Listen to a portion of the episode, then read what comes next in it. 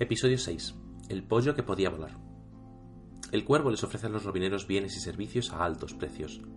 Como no disponen del dinero necesario para la información pertinente, el Kenku les invita a participar en las peleas clandestinas de los sumideros, donde pueden apostar y ganar bastante dinero. No obstante, antes de salir, Sax compra un estoque oxidado que no parece tener apenas utilidad alguna en combate, pero que por algún motivo parecía haberle hablado.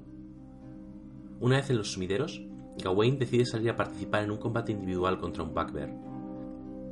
En este combate, dos alas de luz le crecen a sus espaldas, mostrando cuál es su auténtica naturaleza, la de un Asimar. El siguiente combate son los robineros en su totalidad contra una pequeña rana infectada con aceite del diablo que toma unas proporciones gigantescas. Bim no quiere herir a la rana, por lo que se pone a recoger restos del aceite del diablo del suelo como malamente puede para analizarlo más tarde. Al salir, Ada se encuentra con una compañera del templo de Sterux, que desesperadamente le pide ayuda. Algo raro está pasando en el templo.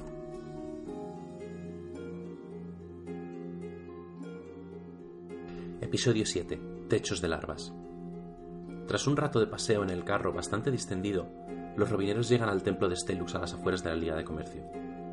Al entrar, ven todo lleno de larvas y tienen que enfrentarse a lo que parecen ser zombies poseídos por estas criaturas. Después de hacerse cargo de estas criaturas infectadas, se encuentran con la madre del templo, la única persona viva que queda en el interior.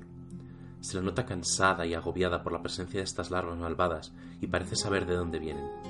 Tras su último ataque, las larvas empiezan a subir por ella tratando de controlarla y, en un acto de piedad, Ada clava el estoque en el pecho de su maestra para evitarle el sufrimiento. En un último acto, la madre le entrega a Ada su báculo, el báculo de la madre. Después, una figura humanoide formada por larvas se manifiesta como la mente detrás de todo esto y ataca a los robineros.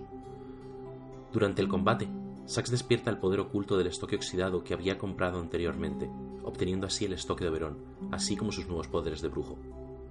Tras derrotar a la presencia maligna, Ada decide quedarse atrás un tiempo para reconstruir el templo de Stelux en la medida de lo posible.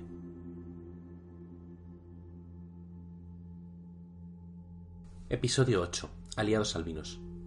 Tras conseguir la información que buscaban del cuervo, la pista les lleva hasta un grupo llamado los Calaveras, que parecen estar preparando este peligroso brebaje. En una posada, conocen a Sharkan, un tiflin de color extremadamente blanco y con una mano hecha completamente de oro.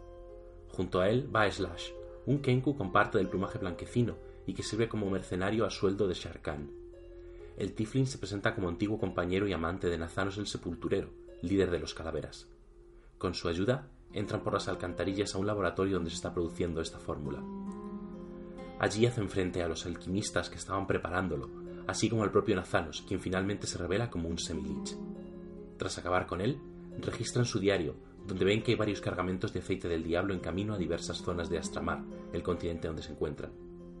El bosque onírico al norte, donde viven los gnomos, el bosque de Gaelshad al este, de donde proviene Gawain, y el bosque de Taliria, donde se encuentra el principado élfico de Loharion.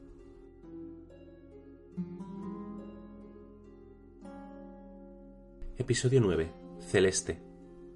Tras decidir que el bosque de Gaelshad en Faold es uno de los objetivos más peligrosos, los robineros realizan unas compras de última hora y se encuentran con que Celenos les había dejado un pago en especia por sus últimos trabajos, un barco medio roto llamado Celeste. Tras tratar de ponerlo en venta como buenamente pueden, deciden pasar del barco y alquilar uno que les lleve directamente hasta la isla de Faold. Justo antes de subirse al barco, son atacados por restos de los calaveras que juran venganza por su maestro caído.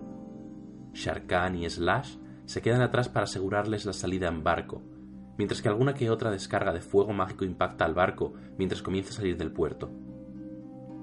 Al llegar a Faold, se encuentran con un bosque totalmente gris y unas playas de color grisáceo que les dan la bienvenida a este país. Tras descansar en la taberna e informarse de posibles puntos de entrada del aceite del diablo, el tabernero les hace saber que el joven druida del pueblo, Ignus, llegará pronto y será mejor que hablen con él. Al adentrarse mínimamente en el bosque de Miardin, donde todo es gris debido a la influencia del páramo sombrío en la zona, un enorme oso está a punto de atacarlos, pero es Ignus quien lo detiene y les invita a hablar con él en cuanto descanse.